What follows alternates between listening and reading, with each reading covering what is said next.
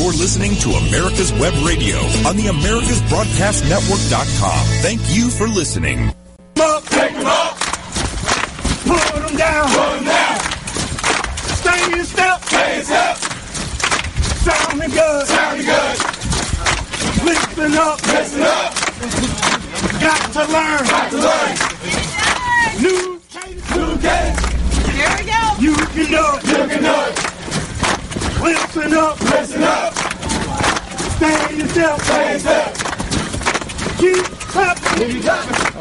Okay. Go. There you go. We know what that means. It's I can barely hear this. with stuff. those cadence calls. We know what time it is. It's time for David's pick on America's Web Radio, and uh, anybody that's served can appreciate and loves cadence calls. And uh, as I mentioned to our general, General Dix. Uh, and he and I, in fact, he generally starts his show by singing a cadence call, which many generals won't do that, but uh, General Dix does. And uh, Sounds good. well, we, uh, I don't think anybody's been through the military that uh, doesn't appreciate cadence calls, and uh, the many times that they've gotten us through a, a close situation where you thought you couldn't take another step. Well, uh, a drill sergeant or a platoon leader or somebody would start up a cadence call, and you'd take that next step and make it.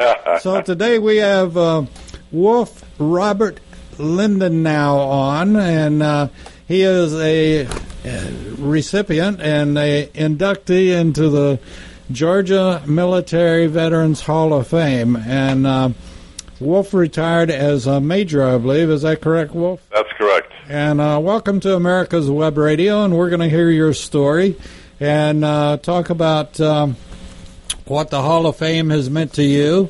And uh, it, uh, it, if you haven't been to the Military Veterans Hall of Fame, the Georgia Military Veterans Hall of Fame, which is the premier Veterans Hall of Fames in the United States, and and it's being copied in many many areas. The director of it is uh, Colonel Rick White, retired, and uh, Colonel White was has just done a, a fantastic job. So, uh, Wolf, when when were you inducted?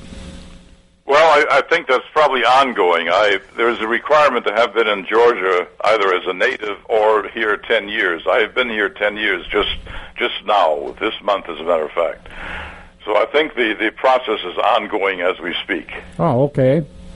Uh, well, I'm sure they'll. Uh, it'll be a delight to have you in the Hall of Fame. By the way, the Hall of Fame is open Monday through Friday, and it's across the street from the uh, state capital of Georgia in the. Um, uh, God, I just went blank. Um, oh, the name of that building, I, uh, Sloppy Floyd, or, or Slop, I can't think of his name. Uh, anyway, it's right across the street from the state capitol, downtown Atlanta, and uh, they do have a very good. Uh, make it a, a full day, and it really does take you a day to go through it all. And they have a very good restaurant there, and uh, cafeteria style, but it's it's home cooking, and uh, you'll enjoy it. So whenever you're in Atlanta, coming to Atlanta or live in Atlanta and you haven't ever heard of it, uh, you need to go down to the Georgia Military Veterans Hall of Fame. And Here, here. You'll you'll it'll be a very enjoyable day, and I think more and more, uh, Wolf, and you can certainly correct me on this, but more and more we need to honor our veterans, and it doesn't matter which war it is or what they did. If uh, they gave their time, and we all raised our hands and uh, and gave our oath that we would protect and defend the Constitution of the United States of America, uh, both against foreign and domestic. Uh, if it happens to be that way. So we'll, you know, it just uh, veterans are veterans, and as I say many, many times, and said on this show hundreds of times, I don't know of a bigger fraternity or sorority in the world than the United States military. And uh, excuse me, you can walk in and almost, I don't know if it's whether you uh, see it or smell it, but you can tell a veteran. and uh, they are distinct, and uh, we salute them every day. I have a, I have a flag in front of me. I have the the fold of the flag here, and uh, it was interesting the other day. I was uh, flipping channels, and they, for some reason, they had oh, it was Flag Day. That's why they had it on, and it was showing the folding of the flag and. Uh, uh, widows or widows of veterans are uh, given a flag in uh, when it if it comes off the casket of their uh, whoever's been lost. That's but right. anyway, That's how it works. So welcome to America's Web Radio, and uh, looking at your bio, Wolf. Uh, I think it might be easier to just ask what have you not been involved in, as opposed to what you have and are involved Well, in. Well, you want to spare everybody a lot of nonsense because I mean, the, the, when you read a bio, particularly the lengthy one I prepared, that puts you puts you to sleep. So let's see if we can keep people awake. okay, that's a fair deal. And uh, you served 20 and a half years, correct? That's correct. In uh, Yeah, in uniform, and then 23 more years as a civilian in the government. ah. So uh, did that trans- over, transfer? Oh yeah, over, yeah. They com- I combined both of them, so I have pretty close to 44 years in the government. Wow. I, I, of course, that means I enlisted in the army when when I was what five years old. How I wish. Yeah, it would. Uh, But go ahead, please. Take a look at the wherever you think would be an interesting point to talk about. Then we can talk about that. And we just simply move down the down the list, and I can tell you where I came from and how I ended up being where I am today. Okay, yeah. I don't know where you are today, but uh, Well, I'm I'm here in Peachtree Corners, Georgia Oh, okay. today, but that's And, uh, not where I came from because I was born in East Prussia, Germany, during the end of World War II. So Wow. That's a quick, that's a long jump from being a German who didn't speak a single word of English to being a retired army officer That is. and who served in the government for about 44 years or so. and you- and you speak English a whole lot better than Kissinger. Uh, well, I didn't initially because I haven't. My my knuckles got rapped enough until I finally learned how to do it. Ah, okay. Well, and uh, I want to mention uh, you said you're in Peachtree Corners. Yes, The memorial. peaches that- here, by the way. Pardon me. No peaches here. No peaches there, huh? Got to Well, go to North Carolina to get them. But you, uh, but you are very close to a very nice memorial. Oh well, we have a beautiful one here in Peachtree Corners. I Yes, went sir. to the dedication of that, as a matter of fact. and one of the fellows who was talking there was an Army Major General who, who was a student of mine at West Point. Ah, Yeah, that really kind of surprised me. There he was. He was our featured speaker at the dedication of the Vietnam vet. Uh, well, not Vietnam, but the Veterans Memorial at Peachtree Corners. Interesting. Beautiful, beautiful place, by the way. Very, uh, very nicely done. hopefully, Flags uh, and, and markers and the whole nine yards. Worthy of a visit. hopefully, uh, uh, we're going to be getting uh, our memorial up in uh, Johns Creek, the Healing Wall. After, Well, it is already up, the Healing Wall. Oh, it's is up, In fact, I went there recently. We had some wonderful pictures we took. It's going to be in the newsletter that Rick is going to publish, I'm sure. Oh, good. Uh, we've had some great ceremonies. We have another one coming up on the 24th where we have the first gathering of the members of the Johns Creek Veterans Association, and we're having a luncheon there. Uh, bring your own stuff, whatever you want to eat or drink, and bring your own chair, too, by the way. It's going to be outside. So the wall, the, the, The wall the healing up, wall but the, uh, exists. they it is a the- marvelous structure with wonderful flags on it and a very large American flag. So every one of us feels very much at home at that, let me tell you Well, we a just uh, magnificent, uh, magnificent achievement for Georgia. well, we uh, we have to have the dedication at some point because of the uh, vandalism, and uh, I hope eventually they catch the folks that uh, vandalized the wall. Well, we're gonna we have cameras now that we're going to focus on that. So we're Right. going to make sure that the next one that comes along that tries to deface it, we're going to we're going to get pictures of them. Well, uh, the healing wall has meant a lot to so many families, and I think uh, Roger Wise has one of the best stories going with it. Uh, Yeah. Well, he does a lot of very fantastic stories. He's a very interesting gentleman. I know him. In fact, he brought me into the Johns Creek Veterans Association. Ah. Well, let me ask you something, and I ask every guest this. And being a veteran and, and associating with other veterans, and that's what you do almost day in and day out. Uh-huh. Have you ever met a veteran that only has one story? or one story that is that is anything but lengthy. That's right. But no, Yep. it's it's always fun. I've I've uh, been to the Johns Creek uh, Veterans uh, Association a couple of times, and it's always interesting to sit at the table. Oh yes, it doesn't- You're it right. It doesn't matter whether it's Army, Navy, Marines, Coast Guard, whatever. It doesn't matter. A story is being told all the time. And there are good people there that have fantastic backgrounds in all areas of the military in the United States. Absolutely. Not only the Army, we have Navy, Air Force, Marines, you name it. You got it, and it's uh, I I can just sit there and listen and get a kick out of it, and I think what uh, Bob Babcock has done and others, uh, a couple of others have done on writing them down and talking to veterans and getting their stories and and putting them. Uh, in books or whatever, and I, I just think that's uh, fantastic. And one other thing that we do, and I'll I'll let you do it. I I uh, I'll start you, and then uh, I'll wind you up, and you can go with it. Okay. All right, and that is Here we go. that today, today, any parent, grandparent, or kid that is graduating from high school or college and doesn't know what they want to do, we recommend that they look at the military. It is my son's uh, in the Air Force. He's in Intel in uh, Germany, a major, and uh, he he has had he and his wife have had wonderful experiences touring Europe, and they were uh, they were in Hawaii for a while, and so Bravo, that is wonderful. Any kid that's about to graduate, they really, really need to take a look at our military. Well, that's Now- how I got into it, Dave. I'll- I'll my tell my my stepfather was an army colonel, and when I graduated from high school in Heidelberg, Germany, I really had no clue on what I wanted to do, and most high school kids don't. So I turned to my stepdad and I said, "Dad, what do you think?" And he said, "Well, what do you mean what I think? There's only one solution: military. Go for it." so I went down down to Frankfurt to enlist in the military, and of course, I didn't have any proof that I was an American other than my ID card, and that didn't suffice. And so the guy told me, "We don't take krauts. Go home." so I went back to my to my stepfather and said, "Hey, I need proof of, of being an American citizen."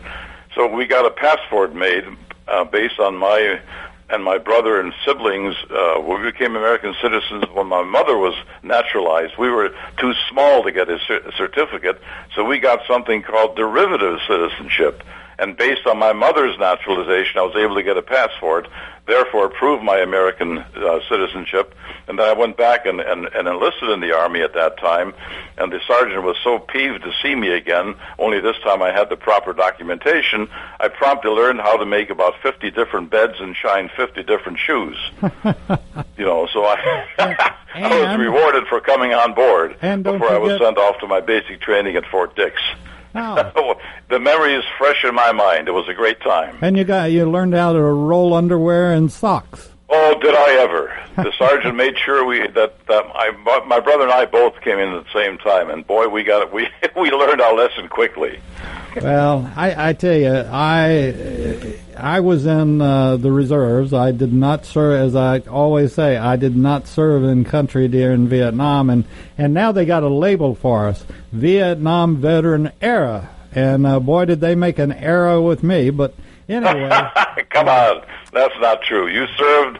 You did you did something for the country that many other people don't do these days. well, it, it's a shame that uh, only one percent of our country. uh, That's right. You hit the nail on the head there. And, The uh, percentage is so low that it's almost an embarrassment. Yeah, and I, uh, like I said, I, I think any kid that's uh, graduating from high school and or college or whatever the situation is, and they haven't made up their mind what they want to do, the military offers so That's right. many. Come in whatever level you can. I came in as a recruit E1.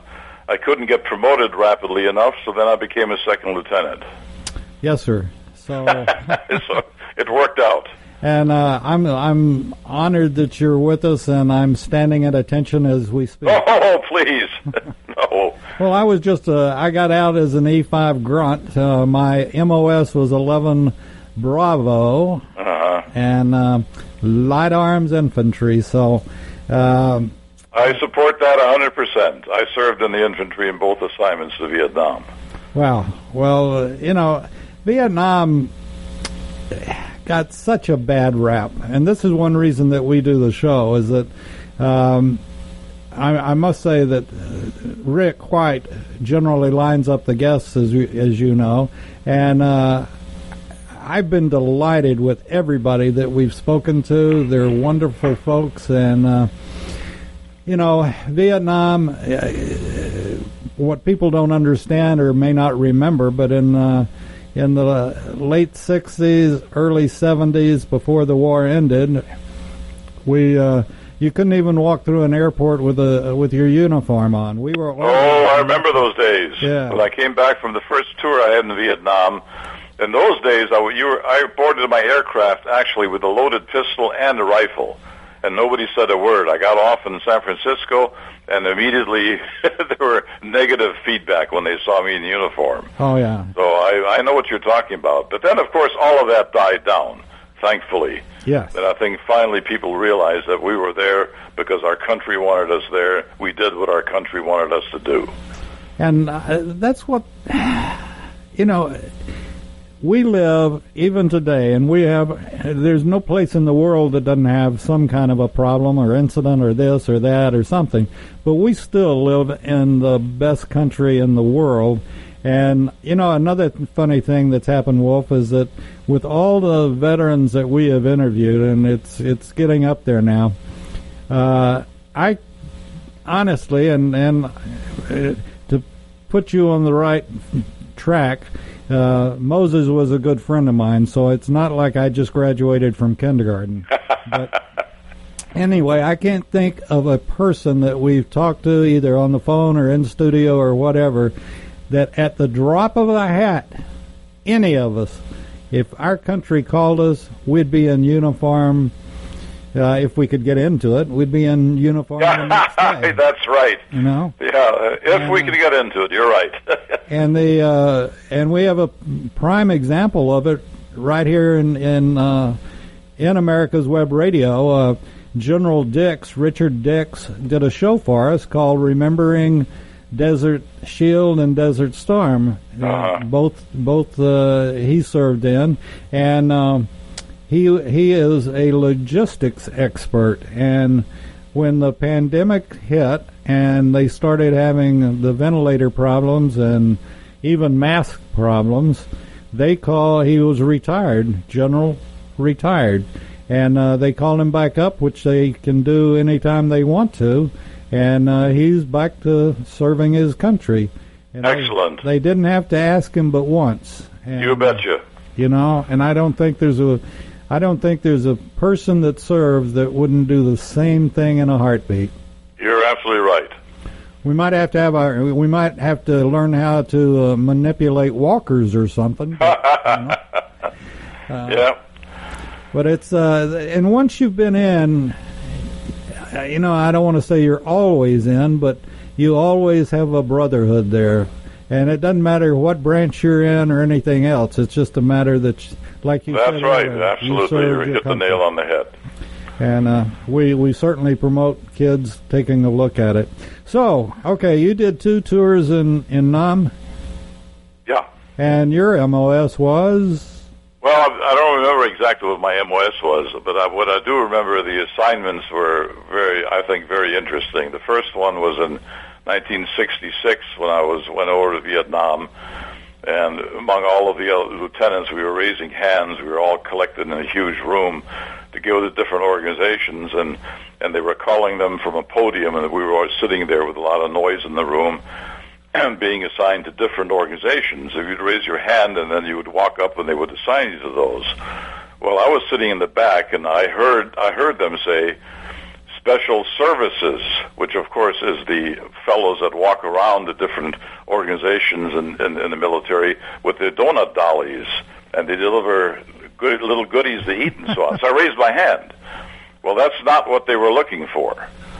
The actual call was for special forces. ah a, a bit So. I got a I got a quick wake up call, and I was assigned to an A detachment in Vietnam, a wonderful group of people, one of whom, by the way, went through the officer candidate school with me at, a, at the artillery and missile school. So I was lucky to be there with somebody that, that I really liked and respected.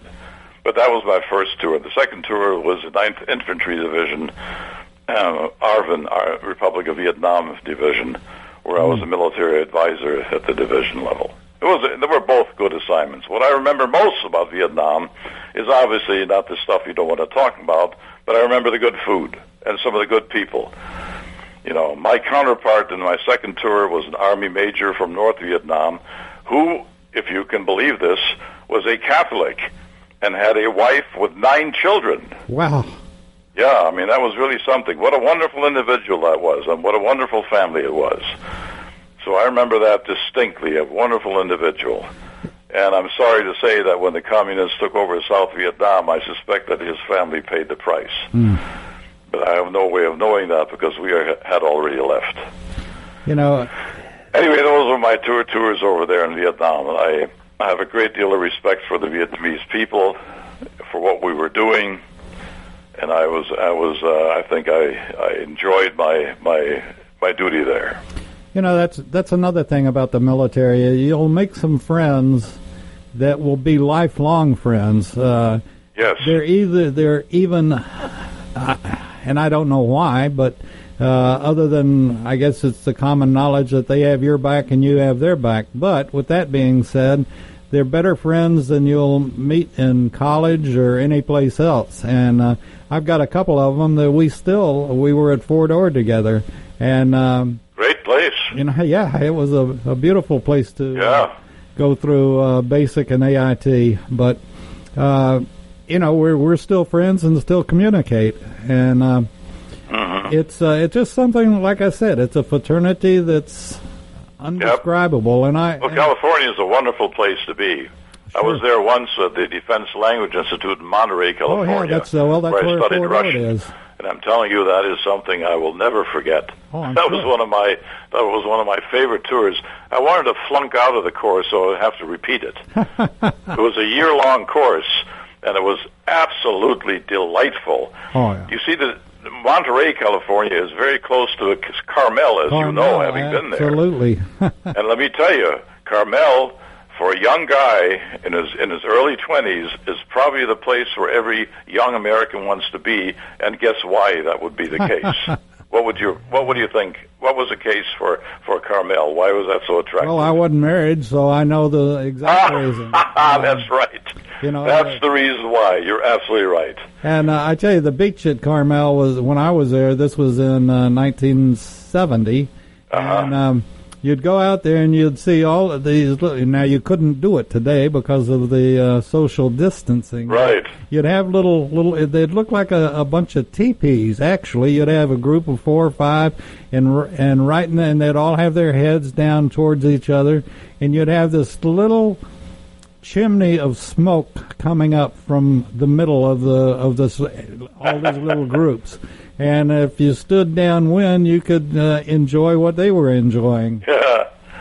But it is uh, Carmel is has to. That be was a beautiful place. oh. I mean, Monterey was gorgeous. I that's one of my that was one of my favorite places in the world. I, uh, and I remember even even San Francisco in those days was remarkable. Today, of course, Oh, yeah. you don't want to go there. No. The streets are full of urine and other uh, other factors, uh, trash all over the place. Yeah, it's really it's disgusting. In those days, it was beautiful. You could walk down the street in San Francisco and smell the sourdough bread baking. Yeah, I was I also spent uh, uh, some weekends in Salinas. Oh yes, indeed. Uh, Salinas, I that was my first introduction to the Hell's Angels. Yep. And, I uh, saw them come through Monterey once. Yeah, and uh, it, it was very interesting. But that that whole area, the Monterey, the Monterey Peninsula, is just incredible. And Fort Ord, uh, there's still a, a a drill sergeant's Yogi the Bear hat buried under one of the uh, matchstick barracks that uh, I uh, they gave me the opportunity to live in for six months. No kidding.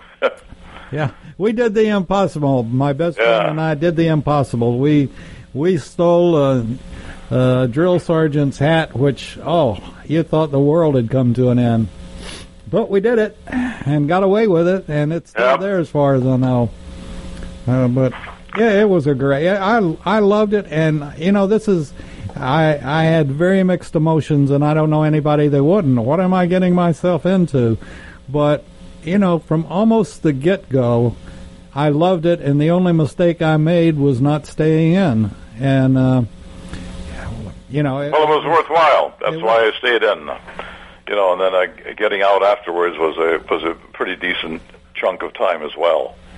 I took over a police force after that in Washington, oh wow, so that was kind of interesting to go from the military to being a police officer. yeah, I guess. And uh, I'm sure you had a lot of policing to, to do in Washington D.C. Oh, there was. Yeah, we had a police force. We were we were responsible for the all of the federal buildings in Washington, not not, not the city itself. With the police force for the city, of course, is entirely different. And in Washington, you have more police forces than you can shake a stick at. Yeah, there's like uh, I don't know five or six different. Uh, Oh, many more than that. ma- yeah, you know, yeah, The Library of Congress has its own police force. yeah, and The the Supreme Court has its own police force. and representatives in Senate. Oh, the, of course, Yeah. of course they do. Yeah, absolutely. It's a large police force, as a matter of fact. We, uh, I was there uh, at a convention and uh, staying at the uh, Marriott, and uh, the I kept seeing policemen come in with rifles, and they were going up to the roof because there was a, there was a demonstration. right. Many, many. This was many years ago, and uh, so as they would come down to eat, I bought. I must have bought a hundred dinners that night, and. Uh, but I'd buy them dinner every time they'd come Yeah. down, and they got to talking about uh, uh, one of our presidents that uh, used the old Oval Office for various, various and sundry things. I think. Oh, I tell you, you want you want to hear an interesting story on that? sure, why not? Well, when President Clinton was elected to become the president, I had my police force in Washington next to the uh, uh, it was next to the Navy Yard where I had my headquarters. His uh, people liked my headquarters and tossed me out of it so he could use it as a campaign headquarters. So I moved into another building. And then when he was actually brought on board, became the president, obviously my police force, because we were responsible for all the federal buildings, had to be where he was. So I was in a building where the GSA had storage stuff and so forth, and he and, and, and Vice President Gore came to that building, and I was standing in the corner away so that hopefully nobody could see me standing there. I was in my police uniform, standing against the wall. And suddenly, President, uh, uh, the, the president and Al Gore come walking toward me. I thought, what the hell? You know, why would they come to talk to me standing against the wall when they can barely even see me? But sure enough, there he came over, and he shook my hand, and we talked briefly. And in fact, I'm looking at a picture right now that was taken by the people who who came with him, and I see on the picture that he and I are talking, shaking hands, and I'm in uniform, and the president, uh, vice president behind him, Gore, and the expression on his face looking at me, I, I'm sure that he was thinking, "Who in the dickens is this guy standing here, and why is why is the president talking with him?" Anyway, I have that picture now. I found out later why they came over. Both the military officer assigned to be the aide to President uh, Clinton and the one as an aide to Pre- Vice President Gore, they were former students of mine when I was a professor at West Point and they this, they did it. They caused it. They said, "Ah, go over there, talk to this guy." And they they called me up later on and told me what they had done. I said, "Well, thanks a lot. I really appreciate that." Interesting. well, I mean, the White House sent me a nice picture signed, you know, signed by him. You know, the, the, I thought that was nice, but again, it was kind of an embarrassment because I, you know, I had no reason whatsoever to meet him. But I was standing against the wall, and my two buddies here, they they they wanted to make sure they gave me one. But they invited me to come to the White House, and I got a chance to to go to the Oval Office and be in there and see what the hell that's like. So that was uh, nice. What what did you teach at West Point? Uh, they called me there to teach Russian because my Russian score was 100% on the exam. As you know, I'm a native German. So when they found out I'm a native German, guess what I was teaching? Russian, huh? No, not Russian. No, no, no. I was teaching German. German. Okay, sure. Oh yeah, so that was that was nice. And in fact, one of the guys there was in my class. Uh, he he got a PhD in German after he graduated. He's now a full professor at the Army War College in in Carlisle. Wow. Uh, and he was he, I sponsored him as as a cadet when he was at West Point. And boy, did he did he blossom out! He he's published four very academic books, uh, and he's a he's a brilliant scholar. And now a full professor at the Army War College. Interesting. Anyway, those are those are nice little you know mementos that I have of my military service. Yeah. Well, it's uh, like I said. Uh, do you know a veteran that doesn't have can only tell one story? that's that's right, absolutely. Well, and and this is you know this is another great opportunity to plug the the military, and that if you don't go places, don't do things, then you don't have stories. Well, I wouldn't have had the experiences I had if I hadn't gone in the military. I guarantee you, I would not have had the experiences. Nor would I, in fact, been selected for the jobs that I had as a civilian after I retired from the army if I hadn't had the background that I brought with me from the from my tour, uh, various things that I did in the army. I mean, you you've got the listing there. Uh, you can look at it and see. Maybe there's something you want me to talk about on the various assignments that I had or the memberships that I had. So, if you want me to talk about something, I can touch base with anything you want to want me to talk about. Well, okay, National Director of Legislative Affairs and former commander of ANU Garrison. Yeah, that's that's the Army Navy Union. That's something that most people aren't even aware of, uh, and virtually every single member who served in the military, uh, in the Army and the Navy, or even any other branch, can serve into the Army Navy Union, and it's only by invitation. And because of my contacts that I had when I was in Washington, and particularly when I was I was the president of a group in the Senate uh, which consisted of military officers, most of them very senior general officers, and others who had worked on Capitol Hill.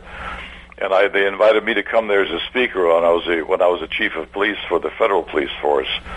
And they wanted me to become a member, and they no sooner did I become a member than then they made me the president, which kind of caught me by off guard. but they that that place. I mean, you got to know everybody who was anybody in the Senate. The guy who sponsored us at the time I was there was Bob Dole. Hmm. You know, obviously, and then we went from there to to John McCain when Bob Dole retired, and so on. So you got to know these people, and that was one of the benefits of being in that in that place. You really got to meet some of the people that you would otherwise never ever have met. And we met once a week in the Senate itself. You How- know, so the tour you- of duty I had there was only one year because the president stays in office for one year, and then you then you're just a member. How did you How did you get into the policing end of it?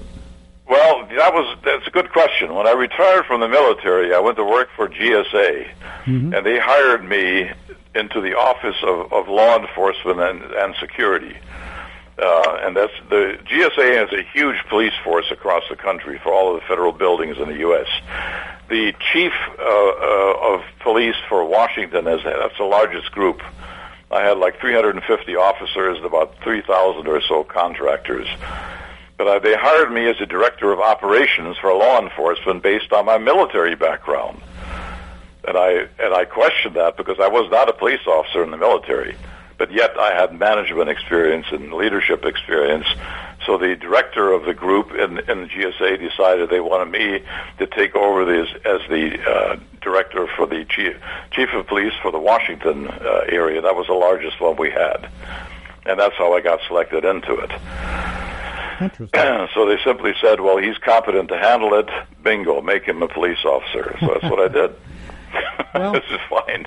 Uh, this is an interesting conversation, and with that being said, I let I slipped by the 10:30 mark, which generally speaking we'd take a break, but our break uh, is to promote the Georgia Military Veterans Hall of Fame, and uh, it's downtown, right across the street from the Capitol, and um, we invite everybody. It's open Monday through Friday.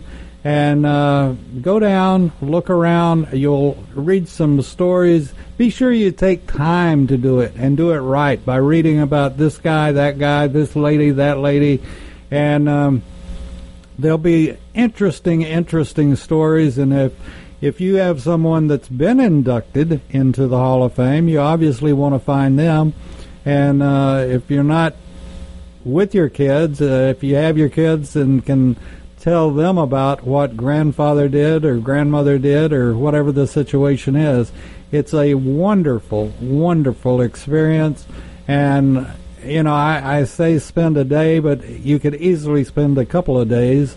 And um, we certainly invite everybody that's listening. If you're coming to Atlanta, or even if you live in Atlanta, there's so many people that don't know about the Georgia Military Veterans Hall of Fame that uh, we invite you to go to it and also go out to uh, you know uh, Georgia's getting to be quite a uh, area for veterans and uh, the uh, the healing wall that's coming to Johns Creek or is in Johns Creek. Oh, it is. It's ready for people to visit. It is truly worth a visit. Oh yeah, and uh, I live right around the corner from it. And uh, Mike Mazzell is a good friend, and uh, He's a member of our our group as well, of course. right. And uh, then you also got the uh, Peachtree Corners Memorial, and you know it, it's just people are appreciating and associating North Georgia with veterans, which I think is just absolutely great. And uh, you know, again, if you're fortunate enough to be at the wall or be at uh, Peachtree Corners and you've got a group of veterans there, I don't think there's a veteran one that wouldn't mind you eavesdropping on what on the story they're telling, and uh, there there are great great stories from. It doesn't matter whether it's World War II, Vietnam, or Korea, Vietnam, whatever, and. Uh, uh, General Dix has some very interesting stories from Desert Shield and Desert Storm. So, you know, find you a group of veterans that are talking and say, "Do you mind if I just listen?" And you'll learn some things that uh, you didn't know before. And we, I want to mention too, because of this show, we'll be starting a new show very soon. Two new shows. One strictly about Vietnam and want the veterans to tune in to it. Do you know uh, Pete Mecca? Yes. Okay, well, Pete's going to be doing a show for us. And uh, then we've also got, uh, because I've been called a person with an attitude. And, uh, Is that right? yeah, and I do have an attitude about our public education and the fact that history isn't being taught anymore. So we're going to start a program about history, and uh, it'll basically be uh, for veterans and wars and kids to. Uh, I think it's very important to do that. I'm glad you're doing that, Dave, because quite frankly, the history goes. If you ask people about the history, if you're interested, I can give you some history that takes it back to the early eight, early 19th century. That is quite remarkable, and that's the, is one of the reasons I'm an American today. As a matter of fact. Well, I, I tell you, if there, if you want to get me upset, just talk about rewriting history. And uh, I didn't know you could do that. I thought history was history, and uh, yet Depends on who writes it, Dave. Yeah, and uh, now they're coming out with uh, different stories about the same place, and I I, just, Yep. I go ballistic over that. So we're going to be, uh, we've got a professor from uh, South Georgia, and that's going to be doing the show, and Mhm. he is he and I concur on uh, rewriting history. That history is history, and you can't change it. And uh, you may not like it, but you can't change it. And uh, you know that's we all live through different times, and you know I've I've said this again many times over and over again, which people are probably bored with it, but uh, it's like this pandemic. And when I was working at uh, station KLBK in Lubbock, in Lubbock, Texas, uh, that was when uh, Kennedy was assassinated. Oh, I remember that day. I know exactly where I was on that day. Yeah, so do I. And uh, Exactly. uh, we all went in uh, to the station, and Mhm. and we figured, well, the general manager has to have a book on a shelf that says when a president is assassinated. Yeah. But there wasn't any book like that, nor was there a book on when the country is hit by a pandemic, and I'm sure radio stations all across the country were, and around the world for that matter, were trying Yeah. to find that book, and the. But there'll be a lot of them now. I can. Now, were you guarantee being in the radio? I guess you had access in, years ago to Wolfman Jack, did you? Oh yeah, certainly. Well, let me let me tell you something about This Wolfman Jack, Wolfman. which is the, the God's uh, truth. I met him in 19. Uh, let me see when that was. 1995, I believe it was, when he came to Washington and he was signing books. And uh, somebody called me and said, "Wolf, the Wolfman is here." I said, "Come on, you're kidding." I said, "No, no, he's signing books across the street from where our headquarters was." So I went over there and there was there was nobody in line for the for the books because I guess it, I, I got there kind of late, and I walked up to him and I said, "Hi, I'd love to get one of your books." He said, "Well, what's your name?" I said, "My name is Wolf." He said, "No, no, no. What's your name?" I I said, "My name really is Wolf," and he said, "I don't believe it. First Wolf I've met." So he handed me a book made out to Wolf, W-U-L-F dash man, Wolfman, and he signed it Wolfman Jack, and then he and he put after that What a Howl and drew a face and signed it. And on top of that, I had a picture taken, shaking hands with him, and he signed that. Now, the reason I mention all that is the following morning, I read in the newspaper in North Carolina that he died. Wow. So the picture that I have with him and the event that occurred in Washington was the very last time that he was in public. Wow. And I have that picture right here in front of me at home right now. I'm looking at it. And I'm telling you, the meeting with him was something I remember for a long time. He was one heck of a nice guy. Down to earth, a wonderful individual, and I was truly sorry to read in the newspaper. I couldn't believe it. So let me tell you, Dave, don't ever have a picture taken with me. I'll remember that. Okay. I'll remember that. Am I? Anyway, I thought you'd be interested in that. Oh, that was yeah. kind of u- unique. The last picture of him alive was me and it was Wolfman Jack sh- shaking the Wolfman, Wolf Dash Man's hand, and he put that in the book. I couldn't believe it. That's yeah, and uh, listened to him many times. You know, I'd listen to him as I was uh, driving. Well, he was a good guy. Yeah. down to earth. You know, loud. You could understand every word he said, and he and he was an absolutely and a for, wonderfully entertaining individual. and didn't mind howling.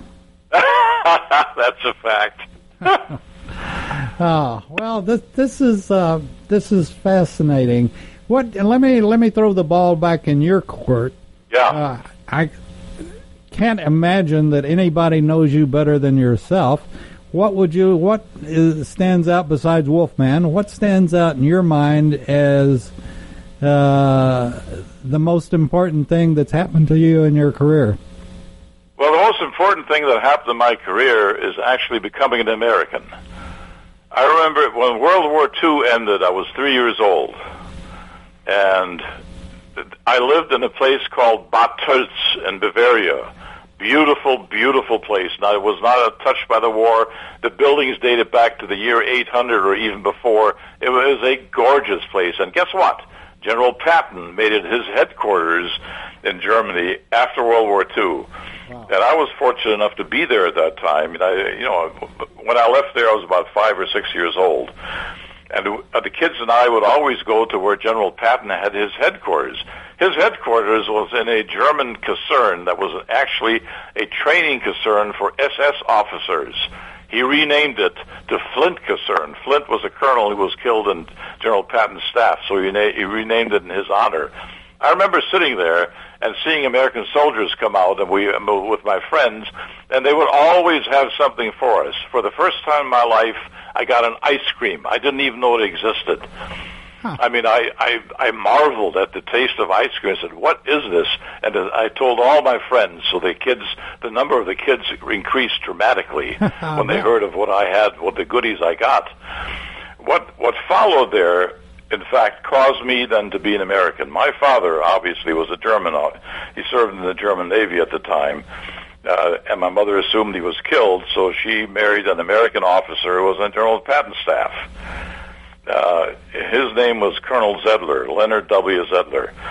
Uh, he became my stepfather, and in fact, he is my real. I mean, I see him as my real father because he, I, he's the reason I'm an American. and then I learned how to speak English at that time as a young guy, and then finally, ultimately, I went to American schools and so on. But there, um, but all of that is the reason I'm an American today, which I thought was kind of interesting. Both my mother married a, a staff officer on General Patton's staff, and my mother's sister, who lived with us there, married a friend of his. And I call him Uncle Wilbur. He too was a colonel in the army. Hmm. Died recently. In fact, General, uh, his name is. Uh, let me see if I remember. Colonel Packett, Wilbur L. Packett. He was the last living member of General Patton's staff, and he's now buried in Arlington National, Wow. as is my mother and my stepfather. And hopefully, by the time my comes, which could be any day now, I hope to have a place there too, because that's obviously the place where all of us uh, want to be and should be. Anyway, I thought you'd be interested in oh that. yeah, It's kind of an interesting story. a fascinating story, and uh, I'm I'm I appreciate you telling it and, and sharing part of your family with us. That that's uh, fascinating. Well. I, I learned to respect. You see, I didn't. I couldn't speak English at the time, nor did I care. And the, and they didn't. I had no idea that Ameri- American soldiers were different from German soldiers or from anybody else. They were people, and they brought us cookies and ice cream. So for me, they were heavenly angels.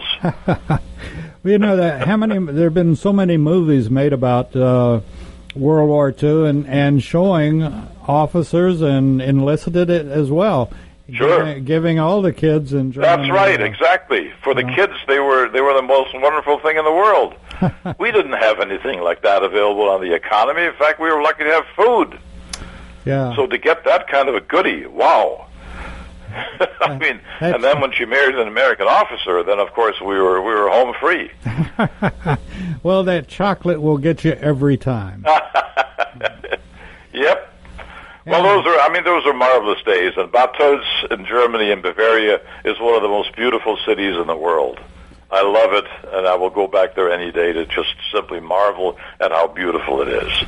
My son enjoys it. He's uh, stationed in uh, Ronstadt, uh, so he. Uh, but he will be coming home, and I. I will probably. Uh, this is his. Uh, be his first first tour in the United States, uh, other than. Uh, I'd love to meet him. Give me a holler. Oh, I will, and then then he would like to uh, get a position in the Pentagon, or at least in D.C. Well, let me know because maybe I can help. Well, that's what I had in mind, as a matter of fact. Poor, Yeah. poor I mean, I know some Army generals who are friends of mine who were, you know, people that I served with there and who, you know, I was with them when they served in Germany. They're retired now, but a general always has contacts. Well, you know, it's uh, sort of like um, the White Christmas. What does a general do when a general retires? Well, they never retire, really. They never do retire, of course not. and uh, their knowledge is so uh, deep and so Yep. respected that uh, we should never let them retire. Well, I, the guy that I'm referring to, he was uh, he was the deputy chief of Army intelligence at the Pentagon, um, and he was a major general at the time. I served with him in, in Germany, and I was the chief of counter espionage and counter counter uh, terrorism and intelligence for northern Germany. Wow. Um, I was an intelligence officer at that time. And you know, so that guy, I mean, the stories he can tell and the people he knows is it's it's utterly amazing. And we're still in contact, by the way. That's neat. So I call him every now and then to harass him. We tell each other war stories, and and if if we don't like the story, we make up one to counter what he's telling me. No, I, I can't imagine a veteran doing that. oh, absolutely not. we tell nothing but the truth, of course. That's right. With your left hand raised. That's right. or your fingers crossed. Yeah. But um, did you ever spend any time in uh, Russia? No, I didn't, as a matter of fact, and and, and I was not allowed to go there. Hmm. I couldn't go to East Germany or Russia because of the clearances I had in the in the in, in the Army intelligence. Hmm. And they had my they had an arrest warrant out for me if I set foot in in East Germany or Russia. They would have arrested me immediately. Wow. Well, I had You forget that I was born in East, what what was then at that time East Germany. Mhm. Well, You know, and they, uh, they knew full and well who I was. I know that they knew where our intelligence headquarters was when we were in Frankfurt. I know that because the guy I saw a guy photographing us when we went in. And I tried to catch him, but I wasn't fast enough. He got away. We have a we do a show called Agent in Charge or uh, Special Agent in Charge, and that's Sandy Bostic, who was uh, his last uh, duty was to be a Homeland Security uh, agent in charge in El Paso, but he spent much Ooh, of his career in uh, Moscow. Well, if he was an agent, I mean, I'm looking at my. I got to. Re, let me see. I have three awards that I have. One here is the uh, Army retired uh, Department of the Army award for being an agent there, uh, and you know it has my old old shield in it. Then I have another one from my p- police chief days, the Federal Protective Service one, and then I have another one from the Office of the Inspector General, uh, where where I was in, in the head of the Thank you. security for for the Middle East. Uh, and so they, I have three of these different shields that I wore in my uniforms after I retired. And it was kind of interesting. So, well, one of them, of course, was a military one, but we didn't wear the the badge. You know, we simply had the MOS. That's all. but those were days long gone. Those are days long gone. Yeah. So today I'm not only retired, but I'm. I tell people that I'm retarded. so, that, so then they won't bug me. They say, "Oh no, he's retarded. Don't bother him." Well, they uh, the days are gone, but the memories will never fade. No, they won't. And it's and, you know it's good to meet people like Rick, for example, Rick White. Oh He's yeah. such an interesting chap, and if anybody goes to the Hall of Fame that that he that he in fact is is primarily in charge of, hopefully they'll meet him there, and if nothing else, they can call him and and, and he'll meet them there. I'm sure. Very interesting guy and a good fellow to know. And Paul Lingear is is, uh, Yes. is a great guy. Uh, Well, quite frankly, anybody listening to the radio show today, uh, if I can put a plug in for the Johns Creek Veterans Association, I would like to do so. absolutely. And it's something that I think all veterans should consider. They don't have to be very important people. They don't have to have important jobs. They have to be a veteran, and that's all they have to be. And, uh, And once they're a veteran, they are eligible, and we would open, we would accept them with open arms. And by the way, I want to throw out that uh, when I've gone, they've they've done that, and like I said, I didn't serve in Nam. I served in the reserves. But you served. It doesn't matter. You served. That's the important point. Not where you served or when you served, but you served. That's what we're looking for in the Johns Creek Veterans Association. And they're a bunch of nice guys. You bet. E- Even Oh, even Rick those White, guys. for those listening, uh, they can reach him. He can uh, bring them on board for sure. He's, you can get him on the email, for example, Rick White, altogether. It's spelled R-I-C-K, White, W-H-I-T-E, altogether. Rick White, 4750 at gmail dot com. You get in touch with him, he can tell you what to do, how to do it, and he'll bring you on board. You know, I don't know how uh, when you were serving exactly, but uh, uh, I go back far enough that uh, we didn't use our social security numbers. We still had military numbers.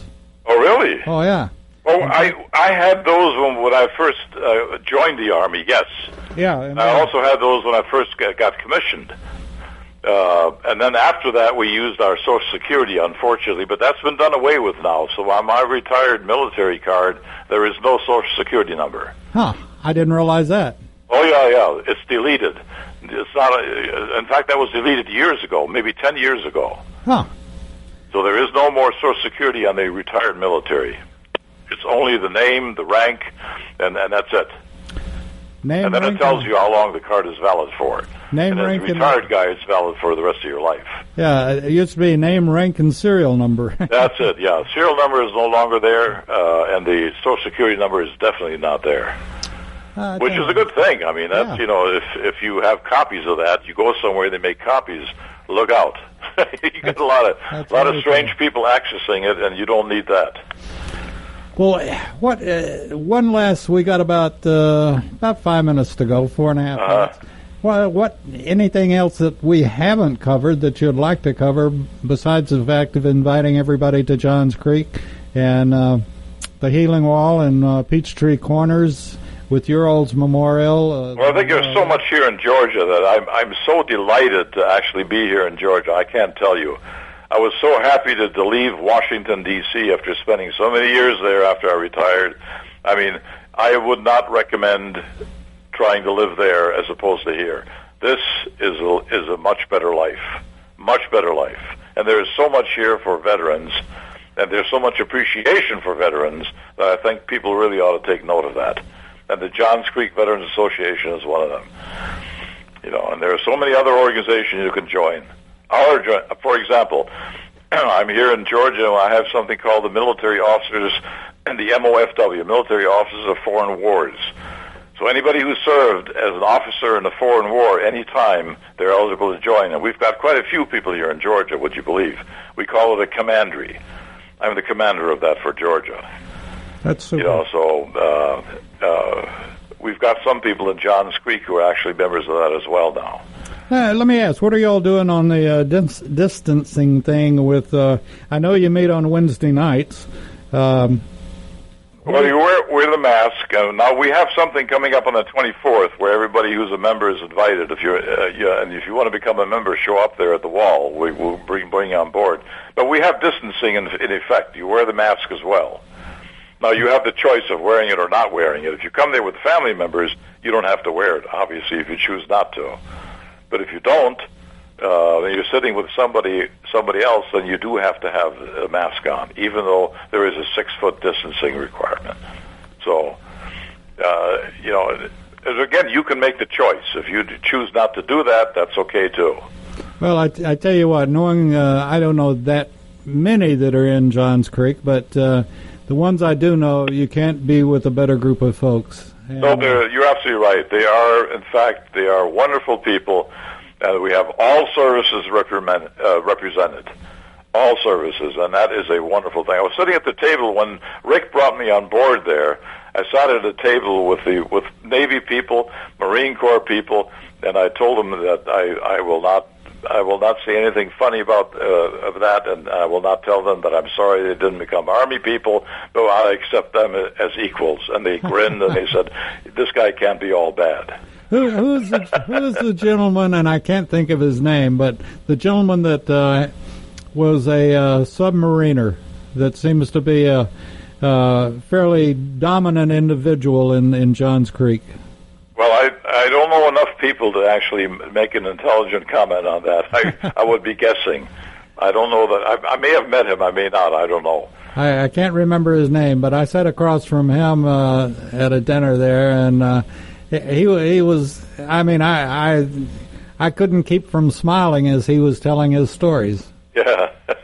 And uh, it is interesting. And if you've never, well, I don't know a veteran that hasn't, doesn't still uh, talk to other veterans. And uh, it's always fun. And like you said, it doesn't matter what you did. We all went through some of the same stuff together. And uh, Well, that's right. A veteran is a veteran, and you don't have to have been there in magnificent places and done heroic things. And no, that's not required. If you're a veteran, that means you served your country, and that's what this is all about. Yes, sir. With that being said, we uh, we got to put a plug in the jug and get out of here. Get ready for uh, uh, Ron Bachman and his show, Healthcare Insight. And uh, Wolf, I want to thank you, and I hope that we get to meet one of these days in person. And and who knows, by then maybe we can shake hands. yes, sir. And I really appreciate the opportunity to share some thoughts with you. Uh, and really, I'm, I'm very appreciative of what you're doing with your web radio, America's Web Radio. Wonderful organization. Thank you Thank- so much, Dave. thank you, I appreciate it. Thank you. You're listening to America's Web Radio on the AmericasBroadcastNetwork.com. Thank you for listening.